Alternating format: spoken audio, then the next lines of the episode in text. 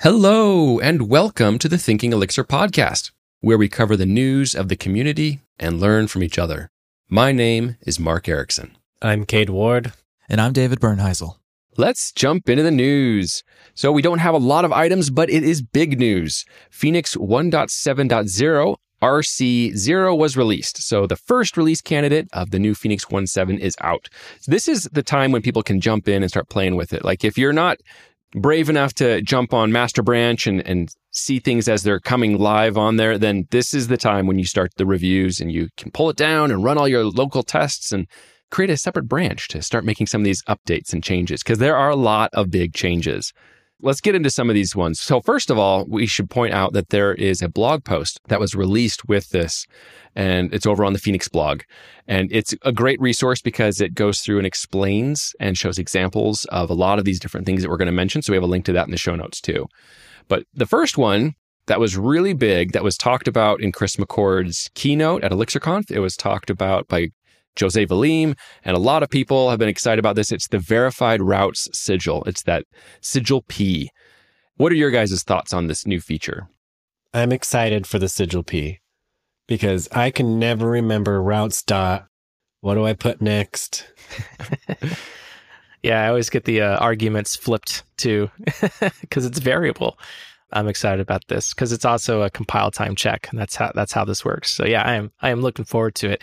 I tried it on the master branch actually, I think like a week or two ago, but I guess things hadn't caught up. So the sigil P didn't actually exist yet, even though the docs had it. But now it is. Now it's there. So I can hop on to my uh, Phoenix 1.7 branch now and complete it.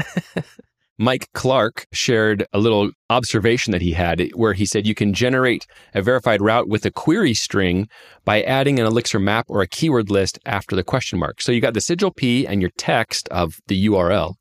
And then you can interpolate a map or a keyword list, and it'll automatically turn those key value pairs into the params. That's a pretty slick little way of building those two. That seems nice. Yeah, and just a bit of detail there. It, it actually calls like the URI encode for WW query, you know, function there. So it's going to do it the right way. It's not just going to turn it into a plain, you know, string or something. not going to like JSON encode it for you. Yeah. Another cool feature is it seems to come with a lot of components, or let's just say we're taking more of a component based approach.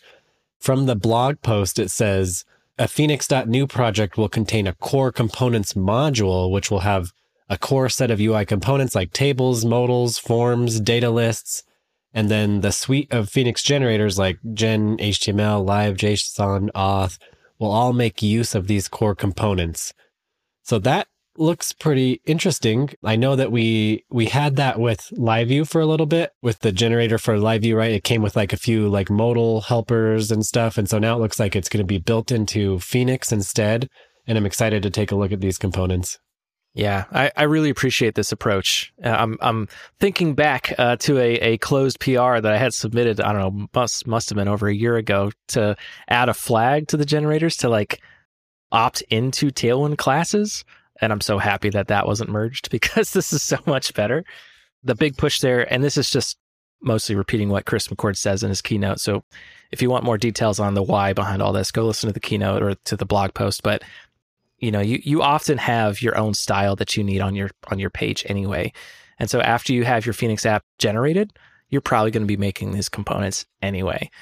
And so now it just starts you with those. And so if you don't like Tailwind, that's fine get Tailwind out of there, replace your your components with the the bootstrap ones or the you know whatever else that you're going to use, and it should generally still be really helpful.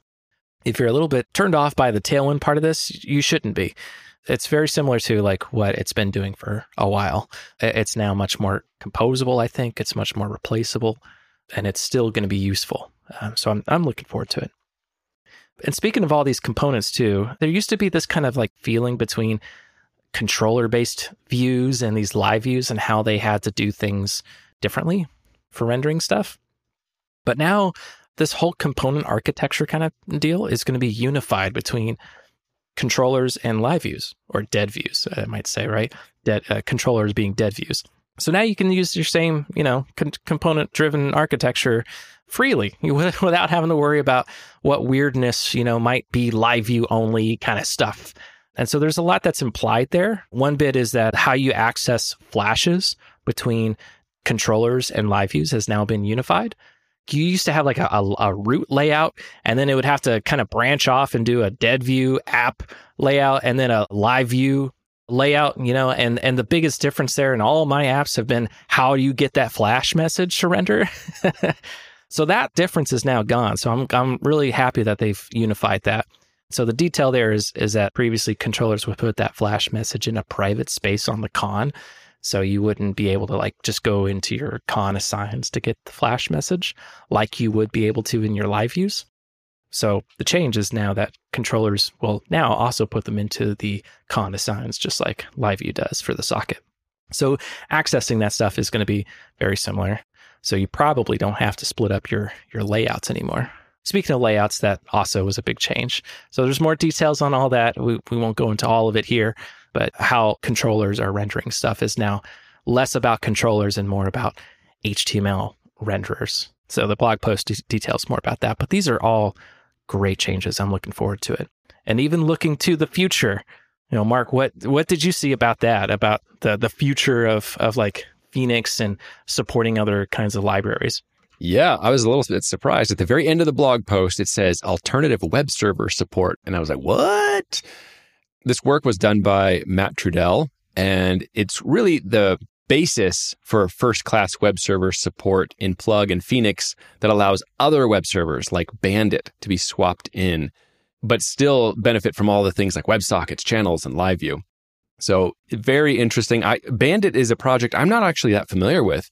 So that was a new mention for me, but I love the idea of saying, hey, the web server itself can be replaceable. So that's future work more interesting stuff to come there, I'm sure, but just very interesting to see that groundwork was being laid for it there. I didn't notice that. That's nice. It looks like it now includes Heroicons hex package for those nice icons by the Tailwind folks. So I don't know about you guys, but I've been using that in my projects already, and I think they're pretty nice. Yeah. Every time I, I put an icon in there, I literally go to heroicons.com and go copy the SVG and I just paste it wherever it's used. and I'd rather not. I should stop doing that. I never created my icons component, you know, file thing to like normalize that stuff. So this will be this will be a nice addition. So I'm glad that that's there. All of this sounds like a lot of changes, and it it is. Uh, but I do want to reiterate that this isn't necessarily a big change that you have to do in your existing projects. These are good features to adopt uh, over some time. And there are probably some key changes that you do want to make, but the majority of the changes that you're going to see uh, are probably going to be on generated projects. If you're curious of what those differences are, you should go check out a, a project that I'm maintaining that uh, generates the diff, the git diff between the outputs of, of your newly generated Phoenix project. So you can go to uh, utils.zest.dev and there's a generator uh, differ there. We'll include a, a link in the show notes, but this diff is going to be quite large because it's now generating all these component, you know, kind of stuff. But you don't have to do that in your existing project. But you can take a lot of inspiration from what they're doing and go find the other changes that they're making because they are making some nice quality of life updates too that you might want to take advantage of. So we'll have a, a, direct link to the diff, but then you can also generate the specific diff from like maybe when you generated your project a year ago on an old version with particular frat flags of you know Phoenix, and then compare it to what the RC0 here for 1.7 looks like, and then go find the differences that you want to incorporate. So instead of just bumping up to Phoenix 1.7, which you can certainly do that, you can also go find those other maybe more stylistic changes and incorporate those as well. Those are the things I really want to do in my projects because I've worked on, you know, the, those Rails projects that you have the same project for like five years and Rails has changed so much in every release. Then you come up to some release and now it's like, this is impossible. Like, how do I, I, I have to like figure out all these fundamental changes that aren't backward compatible. So I just have always tried to keep my Elixir projects up to date in that way. When new changes come out, like, oh, now there's a way to do user auth that's live view based. It's like, oh, I want to take advantage of that. And all these things. So the tool that you're providing, David, I've always had to do that myself. Yeah. Where I just generate it locally and then diff the directories and very painful. I love that you have this tool and that you've been keeping it up to date and it's up to date for Phoenix 1.7. So awesome. I will be using that. Definitely required an update. and I, I want to uh, reiterate something you just you just said. That was also a big change here. Is uh, 1.7 includes the Phoenix Gen Auth dash dash live changes too. If you've run that in the past and you want to go change those to live views, you can diff that as well. I plan to do that myself, so I need to go figure out what those changes are. So, with all of these changes, I thought Jose Valim summed it up pretty nicely in a tweet where he said Phoenix was already the best web framework for real time, but this release makes it the best for any server rendered content, period. Verified routes is a safe and elegant solution that I haven't seen anywhere else and components plus Tailwind brings best in class productivity. It's like that really echoes the the feeling that we've already had with this, and I I know tons of people have been really excited about this release, and I am certainly one of those, and I can't wait to start this huge project of like I want to get all the new goodies, I want to get everything updated and you know migrate it all it'll be fun but the one key that you that you hit on there, David, that I want to reiterate is I really appreciate that Phoenix doesn't create all these changes as breaking changes that just kill your project and you can't go forward unless you update all of the things. All the deprecations are like hard errors. You know, it's not the case. There's so much work and effort put into it to make so these changes are deprecations. You get warnings, you get noticed, you get time to make the updates, and you can do it according to the needs of your project. So, very appreciative of that. Last up, not related to Phoenix 1.7, we have a new batch of ElixirConf 2022 videos. This batch includes Kip Cole's talk on tempo. We met with him recently on the podcast. We've got Mark's going global, and we also have David's handling David migration. So we'll we'll drop a link to that YouTube channel in the show notes. And that's it for the news. This episode is brought to you by Fly.io. You know, LiveView has been a game changer for how we build interactive web applications. When you deploy your application physically closer to your users, the experience is even better. That's what Fly.io lets you do. Easily deploy your apps around the world like people do with CDNs. What's more, Elixir and Fly.io feel like they were made for each other. It's so easy to set up clustered applications across data centers. Fly.io has over 20 regions around the world ready for your app. The secure WireGuard network means you can securely do cross region pub sub with Phoenix. So many things become possible now that were just so hard before. Check out fly.io for your next Elixir app. Today we're being joined by our special guest, Thanos Vasilakis. Thanos, welcome to the show. Thank you, Mark. I hope I didn't butcher your name too badly. Why don't you give us the proper pronunciation? No, it's Thanos Vasilakis. You did very well. I was looking forward to talking to you about how you and your team are using Elixir at the Royal Bank of Canada, which sounds pretty darn interesting, right? This is about the Canadian capital markets, how you guys are using Elixir there. How is it being used? What kinds of problems are you solving? How has that been accepted? I'd love to learn all of this and, and talk with you further. But before we jump into all of that, why don't you tell us a little bit more about yourself? Like, where do you live and what kind of work are you doing? I'm born in New York, but I was raised in Europe, uh, mostly in Britain. At least I worked in Europe till I was 35 when I returned back to New York in the late 90s. A large part of my uh, working life has been in Europe, and the location kind of defines very much what kind of work you do.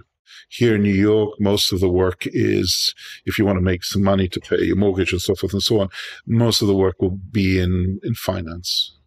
But in Europe, uh, you have a lot more variety uh, of work. And there I worked a lot in telecom. Also, um, that's why I kind of met Joe Armstrong and so forth. And also uh, in uh, all sorts of other stuff, government work, military, so forth. But uh, so I'm in New York. I live here and I work for a Canadian bank whose head office for capital markets is in New York the Royal Bank of Canada. Sorry. so, like, first of all, like for those of us who um, are not uh, familiar with Canadian banking, the Royal Bank of Canada sounds like it might even be a government institution, but is that the case, or is this a private bank? Maybe you can give a little explanation there. Private bank's not the right word, but it's a bank. It's not owned by the government. It certainly has strong ties to the government, as its name might suggest, but nothing more than any of the other Canadian banks like TD and uh, there's a whole bunch, Nova Scotia. They call themselves RBC for short.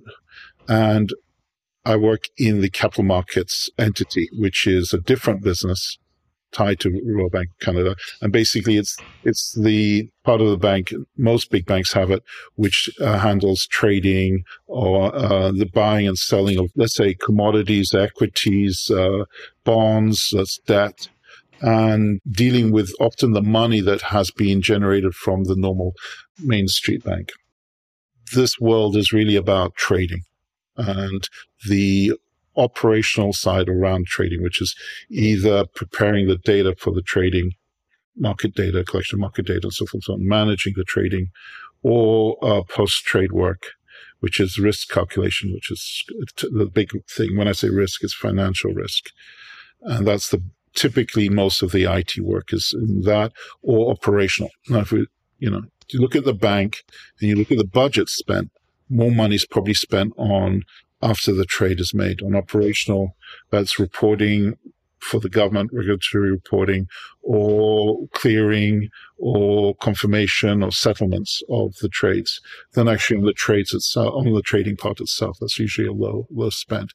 And so as a developer, you're typically going to end up in one of the areas around the trading ecosystem, peripheral areas, which is taking up most of the budget.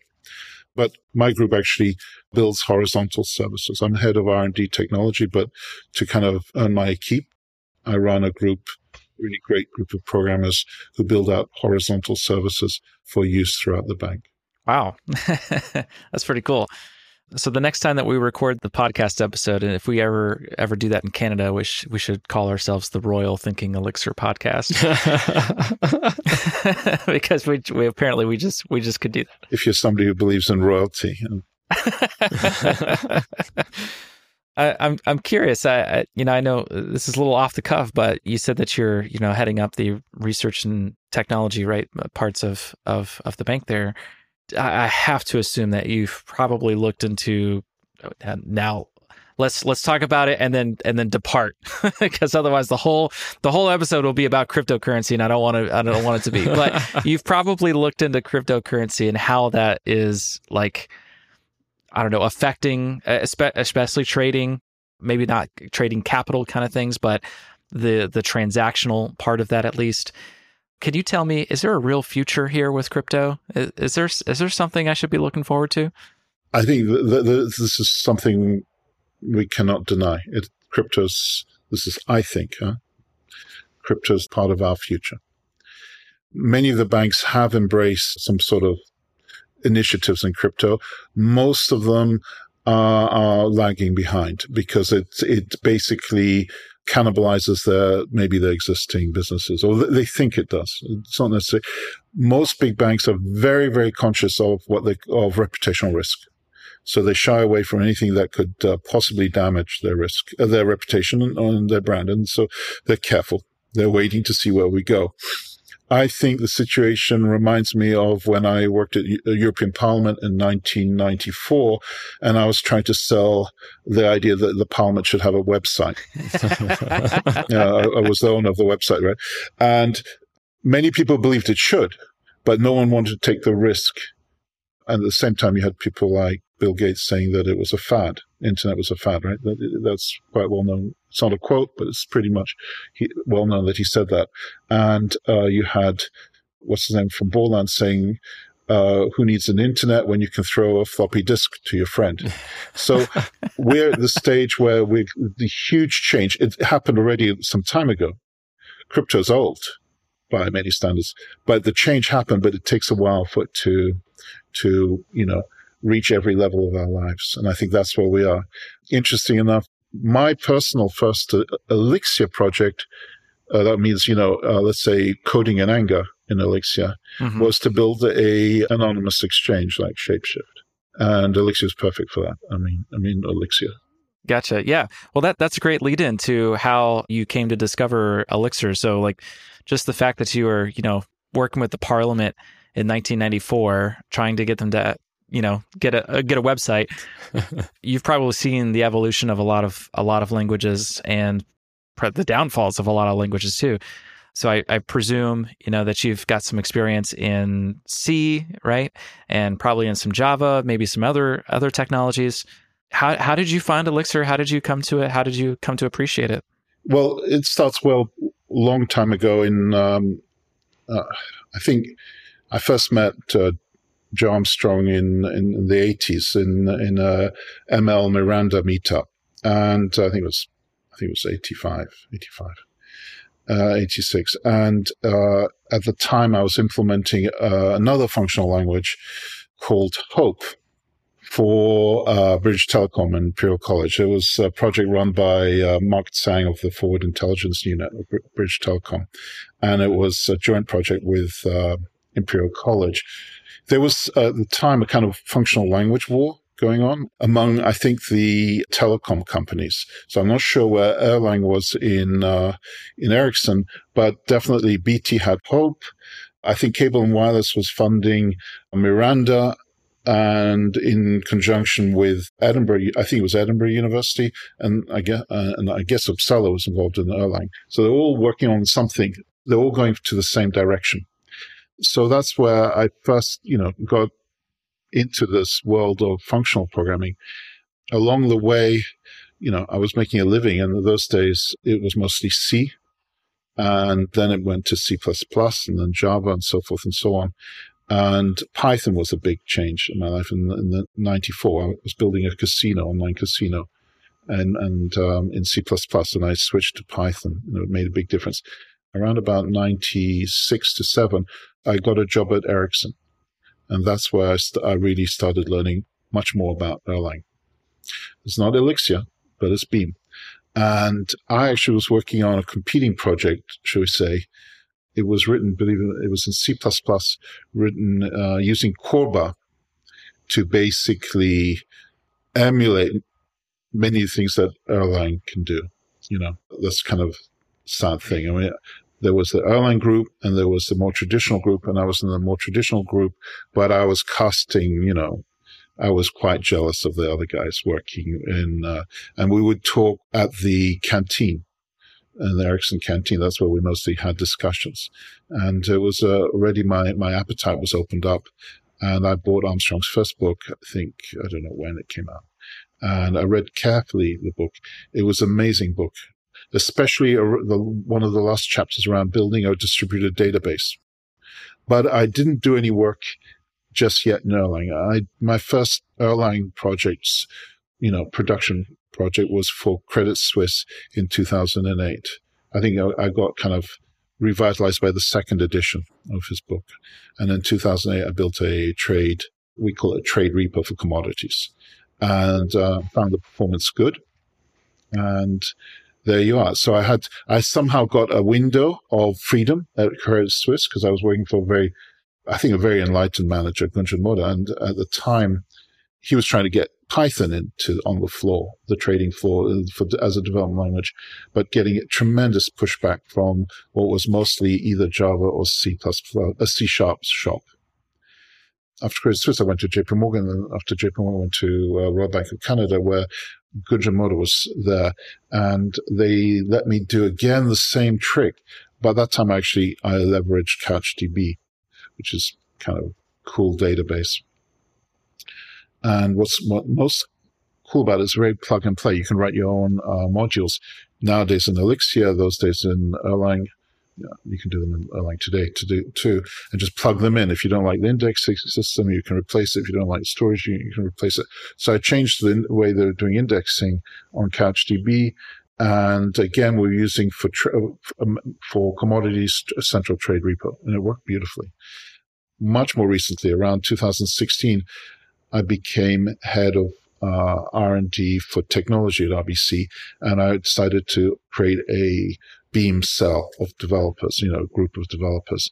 And that's when I, I, I hired a, a, really good Erlang programmer, Mikhail uh, Komenkov, who's currently now with Samsung. And at that time, we started developing things in Erlang and we switched to Elixir. And I, I did the switch for two reasons. One was at first I found it very easy language, and I want I wanted to move other developers uh, who are existing developers working in Python and maybe with Ruby experience to Beam. So I thought this would be the good choice. But then as we we use the language more and more, we just the right word is delight. You know, just such an amazing experience. So um, we switched all our work to Elixir around 2017. You mentioned how you've been with a lot of these different big financial companies for some time. And you mentioned where some of these other companies had really struggled to even bring in something like Python, where, you know, maybe .NET or Java were like the enterprisey, like th- that's the answer. That is the software you're supposed to be using to create your own solutions. And I was just curious, like you've come from a history where you've had a lot of exposure to Erlang when you were wanting to propose these solutions, like you're saying, hey, we're going to put this trading data or this commodities data in a CouchDB database. You know, you're you're bringing some things that are pretty non-traditional or not the enterprisey kind of answers. So they're not the common answers. Did you get a lot of pushback for trying to bring in something like Erlang or Elixir or any of these other solutions? Yes, of course. Uh, and you, you don't have to get push. I've had pushback in startups too. So big organizations are different from startups, but startups often the pushback can be from the technologists themselves. And they have already have a vested interest in, in Haskell, if we're talking about functional, let's say, or, or Camel. but in big organizations, there's often uh, different dynamics, and you, you have to see it's it's kind of works the top of the top executives are really worried about their brand and uh, reputational risk. And if they are part of front office, I mean, part of where the business is created, they also want fast time to market. And if you can prove to them the technology you're proposing will improve things for in some way, time to market is a big one, right? then they're pretty quick to adopt new technology. They're not really a barrier to new technology at all. And they assume that you know what you're doing and they leave you to it. Middle management is the problem because they have different criteria. They have an eye on their boss's needs, but they have their own needs and their own needs are operational risk. They don't want anything going down. And okay, you can use the nine nines argument of uh, the beam and many other things to win them over. And they say, this is all very well. It's great. But actually their biggest issue is their budget. They've fought really hard to get their budget each year. And the fights often throughout the whole year. And once they got their budget, they need to spend it. And if they don't spend it every month, they don't spend the money, they lose it. And they're spending it on one thing, developers. And if they can't hire Elixir programmers, that's a huge risk for them. So their problem, and they use this word, their problem is scalability. Can they scale their teams? And if they can't, they're going to have problems. So typically, old traditional solution is if I can't hire, I outsource and I outsource to companies, and this is a problem again in big organizations that are on the approved list. To get on the approved list is very difficult. To get on the approved list takes a long, long time. So they can't just say, okay, I'm going to develop this thing in Elixir and then pull in some Elixir shops. That's not going to happen. That could take two years. So they're forced to choose the technology stack that they can scale the teams in. And that is where they can hire quickly and if they can't hire quickly, where they can outsource, and where if they can't outsource, where they can offshore. And that creates a pressure, technological pressure on the middle management to go for mainstream technologies, especially Java, which is, uh, and if you're doing UI, uh, it's going to be Angular, React, maybe today, or, or and Spring Boot. But that is it. And if I'm looking at my resumes coming in, I have open uh, places seven for for developers, Elixir preferably. Every resume coming in is is Spring Boot Java. It's got nothing to do with what I want. So that is the pressure on management, middle management, to say, uh, no, let's do it in Java. At least I can find the people and I can spend my budget that I fought so hard for. That's the key. Now, underneath them, they have people who are putting pressure on them. And that's the developers who basically can always t- uh, use any argument to torpedo a new technology you bring in, saying, "Oh, we can't find people, or there's no knowledge, or there's not enough momentum," or and they have various reasons why. Typically, it's to do with comfort zone, not leaving their comfort zone. and they're only willing to do that if they can improve their marketability, find a new job, and get maybe promotion or improve their their pay. And then the ones who think out of the box might, yeah, they might be supporting Scala or Haskell or Camel or you name it, F sharp. And uh, that, so those are all the factors that kind of stop you from in, uh, choosing or block you, or not stop you, but let's say slow you down and bring in um, new technology. I once got in a really bad fight when I worked at, at SIAC, the New York Stock Exchange, over Linux. We I had, you know, the other developers screaming at me that I was a communist because I wanted to bring in an open, you know, open source, you know, forget about Python because we actually built a trading platform, Python, which through them, but we did it so fast they didn't have time to block us. But moving from commercial operating system to Linux was was yeah, I was branded as a communist. So you get all sorts of problems. But the real one in a big organization is this budget. And there is a way forward. You know, because all the other factors are, are easy win. Hot releases, uh, reliability, uh, elegance of code, easy to maintain yeah, sure. But if I can't find the developer, and that's that's the big fight. And I think it has to start with somehow Elixir gaining ground in the offshore and big body shop companies like TCS, uh, Sapient, and uh, various others. And I know Essentia is doing a lot of work in Elixir, but it needs it needs even more. We need to get much more penetration, should we say, in in those areas. I'd never heard it de- described that way, where the middle manager thinks about scalability in terms of hiring teams, like scaling out their workforce. So it's like that's that's not the kind of scalability that we as the engineers are usually thinking about. That was an interesting little tidbit there. But I would like to dig a little bit more into how you guys are using Elixir and what kinds of solutions you're using at the Royal Bank of Canada. So maybe you can tell us a little bit about like what are these particular systems doing, and then how is Elixir being used? So we'll stick with Elixir because we use a lot of Erlang too. I think our first project for Royal Bank of Canada Capital Markets, so RBCCM, was a uh, proposal to create a data store for the entire trading ecosystem. So uh, what we wanted was a store that holds everything you need to make a trade and everything you need to price a trade I mean, surprise them. And possibly, hopefully, everything you need to calculate the risk. Uh, that means to work out your exposure on what you're holding. So let's say the bank has, you know, millions of dollars in certain uh, equity, you know, stocks and, and commodity and so forth and so on. Working out how much, what would happen if prices move one way or the other? How much would the bank lose or gain? And how much would the bank be at risk? We decided to build this one store it was not enough to just say use a database. You need a lot more than that. The store would need to be replicated across all the data centers. So whether you're trading in New York or Canada and Toronto or in London, you should be able to see the same data and it should be local because the important thing was a reasonable low latency. At bank, low latency is, is, you know, probably depending on who you talk to could be below 200 nanoseconds. No, that we, we're not going to get. But we were talking about in the lowish microseconds, you know, the 20s, 30s microseconds. So we'd need to offer that. So the data has to be very local.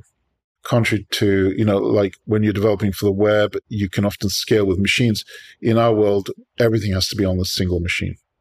The whole ecosystem has to be on one box because you don't want to introduce even going over the network, right? Yeah, yeah, you don't want you want to reduce your network hops typically.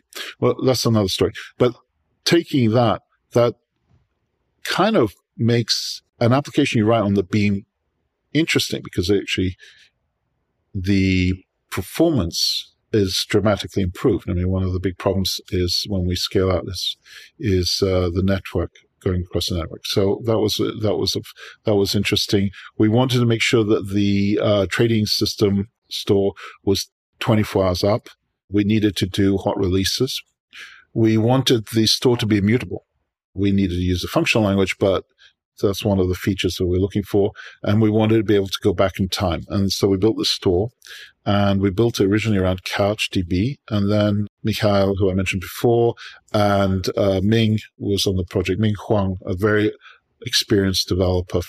And we decided to build it around, uh, we switched from Couch, uh, which gave us very easy replication. At some point, we switched to Postgres because we got faster performance. And then it was only natural for us to start implementing an uh, interface to this uh, data store using Phoenix. And so that's how we started really bringing in Phoenix, which was a new technology for, uh, for the bank, and Elixir into the bank. We could create several levels of interfaces. We, we used uh, Absinthe for GraphQL. I hope I pronounced that right as an interface to our trading or our data store. And then we have the REST interface. And then we did something unusual. We also needed a very fast connectivity and we've got something called ICE. We use ICE, which is kind of a modern version of Corba, but gives you very low latency connectivity and it's used by several banks. You quickly mentioned hot releases, which I think is is interesting because a lot of people talk about that as being a benefit, but I've never heard of anyone actually using it because I don't know why. It's maybe it's hard to implement or something. So how has that been? Was it hard to implement? Is it hard to do hot, hot releases or? I said it was a selling point or a feature and then say we implemented it. No, we did. So, okay. but you're quite right. We always talk about hot releases. Somehow it's kind of frightening. Don't know why. I think there's just not enough of a body of work around it, enough examples for your, your average developer or your developer, that's stupid to say average, to feel confident enough to start using it. But actually, I did do a demo. I did a demo to my manager, Gunjan Moda, Gunjan Moda, uh, where I, um, basically showed him, you know, I went up 10 releases and went back 10 releases on a trading feed and I was streaming in trades and I, we didn't lose a trade and I, you know, I was keeping the sequential. So I showed him that we could do all these releases without losing, without losing a message. So here's the thing. We're in the bank. We just can't afford to lose anything, any message. And there is a, pe- a, real penalty, a financial penalty, which maybe other organizations might not have, whether you're Discord or you don't want to, but the financial penalty is not so great. You, you know, whether you're know, WhatsApp and so forth, you can have failure and you can recover it reasonably well. But in the bank, failure is, is real money and it could be your job. So we demoed it and we did implement it. And many times we do releases to dev and QA machines. If you build a service that's used in an organization, your QA deployment tends to be treated like a production deployment by everybody else because they're developing against it and they need it up 24 hours a day. So we use it for that. Now in production, uh, in organizations such as RBC and many others, JP Morgan, Credit Suisse, it doesn't matter which big. The production's controlled and, and releases are controlled and used through different tooling and through different teams. And in theory, we could do hot releases, but we, we don't on production. The idea was there, we sold it, but, but in, in QA and dev, we do. And, and developers who are this, and this is just as important because they're testing their code against your service. And if your service is down, they, they might lose hours trying to debug their own code we use hot releases successfully. And uh, it could be done in production. There's nothing to stop you. So that was our first project was this trading ecosystem. And we didn't finish it at that time, but we started winning more, more business. And the next one was a position management system and then the order, order books done in Elixir. And we, we could prove that we could scale. This is the need scaling position management. The market data coming into a bank like typically for equity options is coming in at about 60 million messages a second. So if you're trying to price, you see your coalesce and so forth and so on, you reduce the number of messages. But if you're trying to price or know your position in real time, that's quite expensive operation. Uh, you're doing that hundreds of thousands of times a second, should we say. So Ming Huang built this a fantastic position management system using Elixir. At first, he developed it, let's say using the Gen server. And then, then we started having performance issues around messaging. And we started looking at Partisan, the Partisan project for Beam, which uh, hopefully, you know, but we didn't use it, but we started looking at the Partisan project. So we ended up having, trying to optimize the messaging around that a lot. But uh, where, where, what, what I'm trying to say is that we followed this a um, classic approach to using gen servers and other other should we say behaviors in uh, in the toolkit of Elixir, and we found that when you need to get the performance up, you've got to do your own stuff. You've got to build your own. But it, it's a great kickstart to use what you've got out of the box. You can put something together, test it, check the scaling, and it's great. And then uh, and then and then when you need to optimize, you've got to roll up your sleeves and start doing your own work. And that was our experience in the uh, trading sphere. So position management, order management, they were not adopted eventually by the bank. But ironically, I, I heard, I could tell from the recruitment that TD Bank were building almost the exact same thing, uh, system in Elixir at the same time. Interesting. Once many years ago, uh, I was told that, you know, if you're thinking of something, usually thousand people are thinking about it, or maybe a million in the world. And you know, and it goes down and you maybe only a hundred try it out and two or three actually go all the way through. And that's probably what was happening. For the same reasons we chose Elixir, somebody else at TD was choosing Elixir to do exact, you know, even the name of the project was the same. Wow. not exactly, not exactly the name. The group was the same. So it was the GELP in RBC. It was the GELP uh, group in TD. I'd like to hear a little bit about how you're processing this flow of messages. Are you using any queues? Or are you using anything like Broadway? You said it sounded like you you end up with something that's kind of homegrown and purpose built. Yeah, good point. No, we, okay, it's important, you know, to some of the toolkits. We ended up using Poolboy for scaling for this project, and we didn't use Broadway at the time, but we used Broadway elsewhere because it's great for handling things like back pressure and so forth. But you need a queue behind Broadway. So no, these, this is it when you're dealing with market data, you tend to flow the market data straight from the NIC to shared memory. Hmm. You need normally to use smart NICs. You can't do it in any other way. And you're basically writing the market price updates straight into shared memory.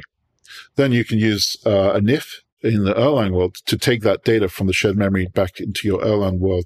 You use a NIF to read the data and propagate it to, throughout the system, maybe put it also on a channel or something to make it available to people who subscribe to this data. But it's before the data hits, is stored, it's going typically from the NIC straight to the memory, bypassing the kernel. And that, that would be the standard practice in trading. I was not aware that you could go straight from a network card to shared memory. That's interesting. Yeah, you have to, because otherwise you've got too much latency. The, nowadays, there are quite a lot of programmable NICs. Uh, not only that, but NVIDIA's moved into the space. They're also producing them, but before it was Mellanox, uh, various other people. There's now also a business of, of going from uh, of what they call smart drive handlers. So also avoiding the kernel moving your data around from uh, from storage straight into to RAM. That's I'm not saying that we're using that, but people, some people are. Yeah. It's fascinating.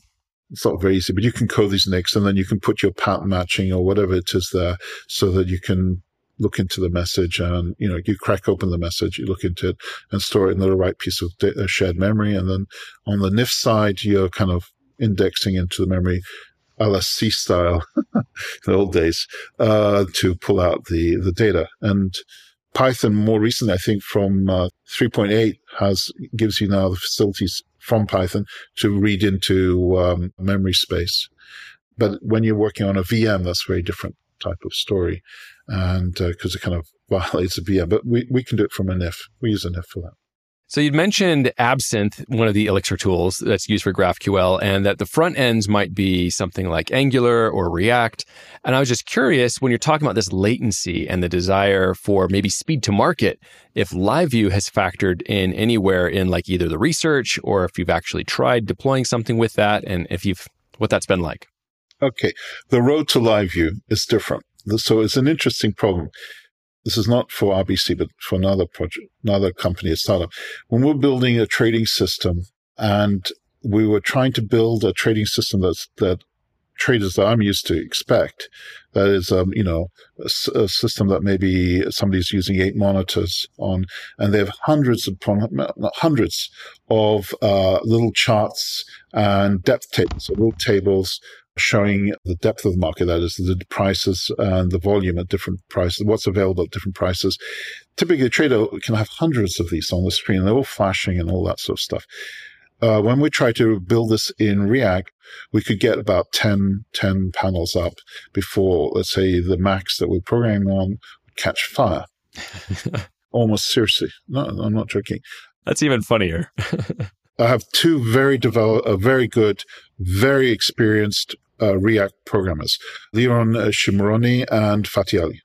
You know, many, many years, full stack developers that can do program anything in React they've been doing a lot, not just programming uh, trading UIs or, but also even frameworks for building trading. Yes. Okay. We couldn't build a proper trading screen that I'm used to building in C++ or something like that. We just couldn't get it in uh, with a web browser. So uh, when LiveView first was announced, I did a, a, prototype myself, seeing if I could do this in LiveView, what, what kind of benefits there were. LiveView kind of reminded me of things we used to do in the past. X Windows, and other things that even uh, I've forgotten the name, but there was a project run by Gosling before he went on to build the Java language, and it was a, UI project that he was doing, uh, not NeXTSTEP, but something like that, which was similar where you're sending the deltas up to the renderer, screen render.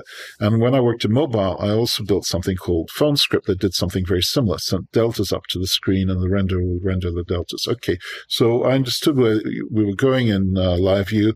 And I think roughly the same time, the C sharp jockeys at our bank were talking about Blazor. So there's two worlds. So we're all going to the same place. It's typical people going the same direction. I tried doing LiveView, trading screen, prototype, and I found it handled the performance. I could uh, put up not 10 of these widgets. I could put 20, 30, 40, 50, 100, no problem.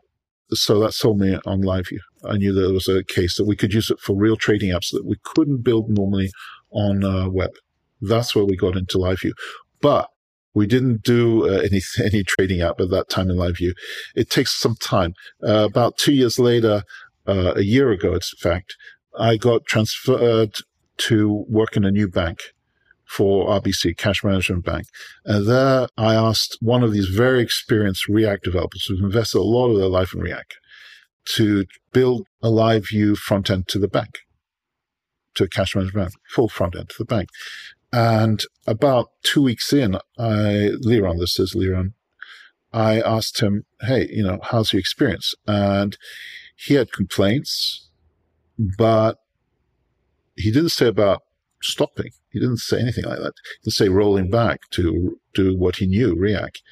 He had been hooked. I could see it. Three weeks later, so a week, three weeks into the project, I'm asking, so how's, how's your experience? Said, no, I love it. For him, it was the context switching. He didn't have to switch, but you could say you could do that Node too. For me now, I'm programming, I was programming the back end with him.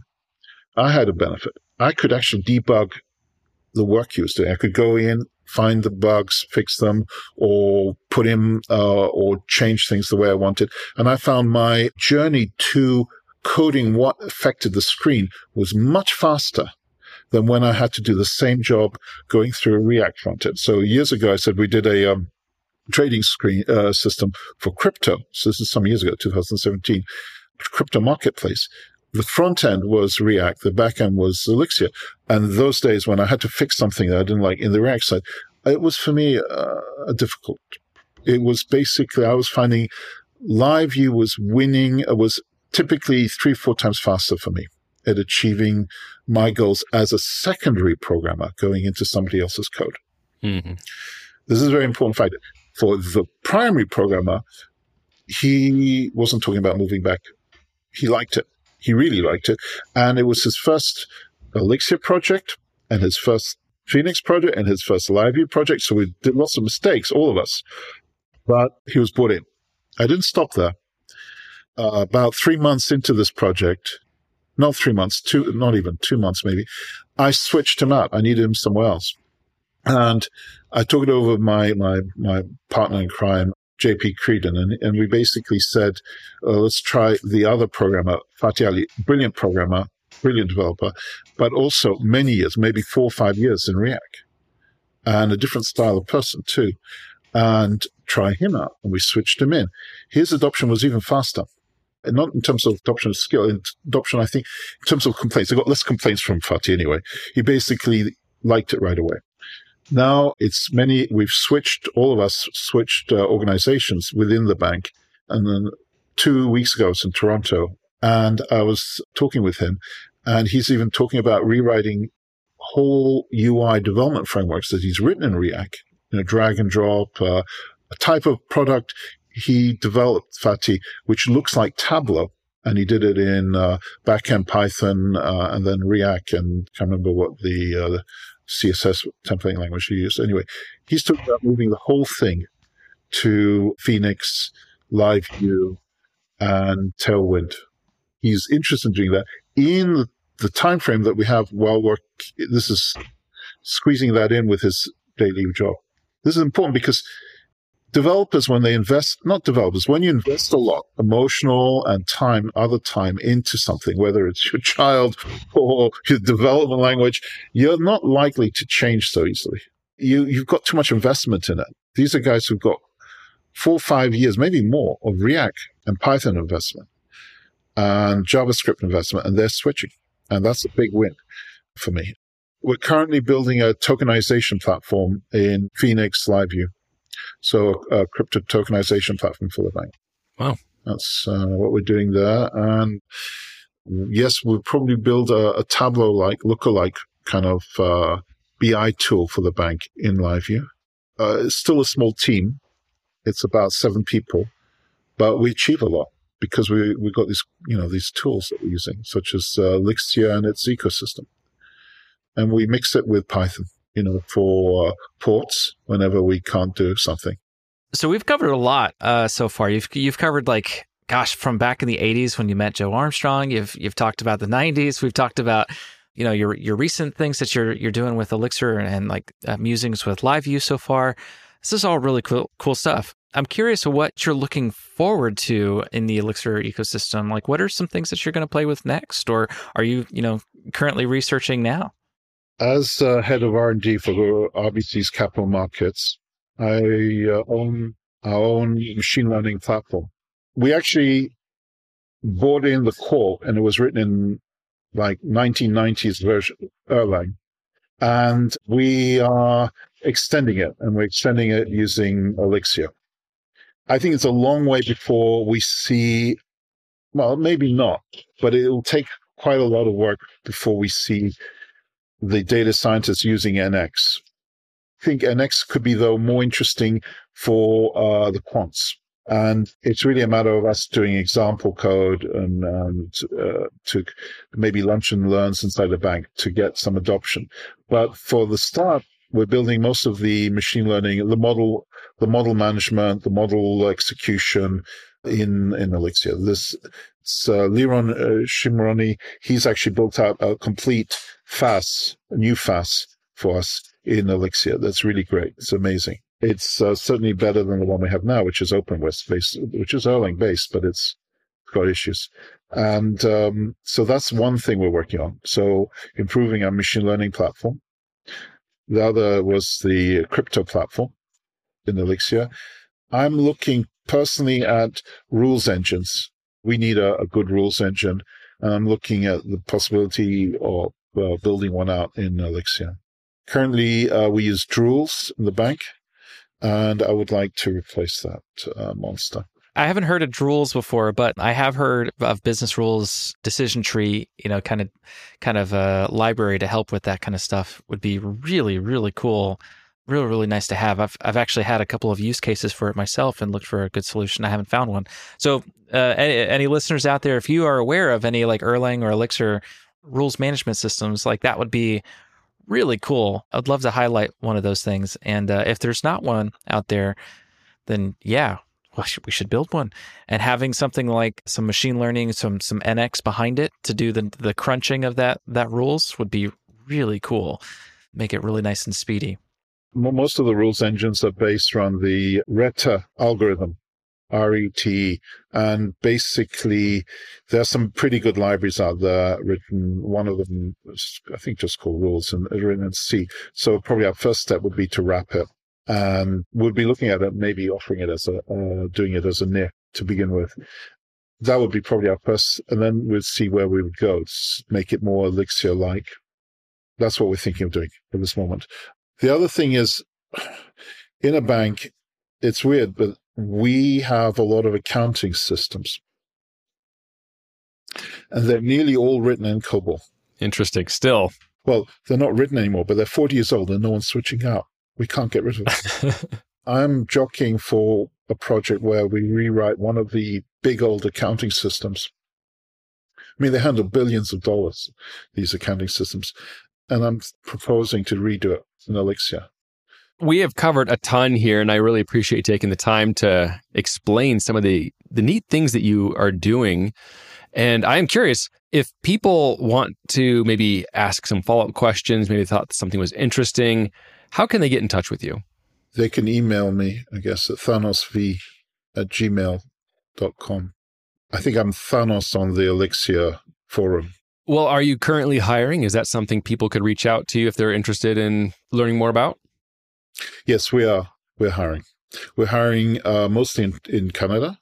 It can be in uh, Montreal, uh, Halifax, probably best in Toronto, but we're also hiring in uh, the New York area as well. And we're open to ideas. Now, it's um, kind of hybrid work. Theory, it's supposed to be two days a week in the office. Awesome. Well, thank you, Thanos, for talking with us. I really appreciate getting an insight into these financial markets, which are, you know, there there's a long story behind them, and it's something that I haven't really heard Elixir playing much of a role in before. And it's super interesting to hear that you guys are doing that. But not only that, but other competing banks are saying, "Hey, we find value in this," and they're doing this, doing likewise. So that's very exciting stuff. The key to the community is if we can get these languages to have uh, more usage in the companies that typically, the vendor companies that typically supply big organizations. So a bank development budget maybe a large part, maybe more than half goes to vendors. Those vendors will go for the most common, the easiest uh, language to hire in, you know, to body shop. But if we can get some of the vendors to start being have specialty shops in Elixir, that would dramatically improve the chances of the language in these organizations. This happened in Python around the mid 2006 7 a very important project started at jp morgan called the athena project it was in python it was written in python and it was developed by uh, mike norton and, but most importantly kirat singh and companies that vended to jp morgan which has a, I don't know, billions of dollars of budget, maybe trillion dollar budget, went into started building out specialty shops in Python so they could get some of the budget on this project. And one of the companies was SunGard. And so they basically created a special uh, team, Python teams, which they body shopped to all the banks. And this was very important in, in, in, in putting Python in the banks. This is the beginning apart from the big data science world, uh, boost to the language. So I, I, I see what David, I think David, you are maybe suggesting. Uh, showed in, asked me questions around NX. Yes, it could be the future for Elixir if, if it takes off, but got to work on that, you know, and takes a long time.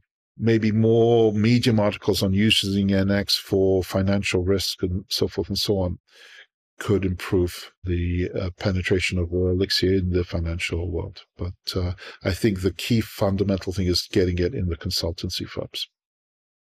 I loved hearing how you guys were leveraging LiveView. That, that actually surprised me. It's just, I wasn't sure. That wasn't part of our prep and everything. And I was like, oh, that's really neat. How, that's giving you like the superpower. I loved talking with you and I encourage people to reach out to you if we'll have links to your, your ways to contact you in the show notes. But unfortunately, that's all the time we have for today. Thank you for listening. We hope you'll join us next time on Thinking Elixir.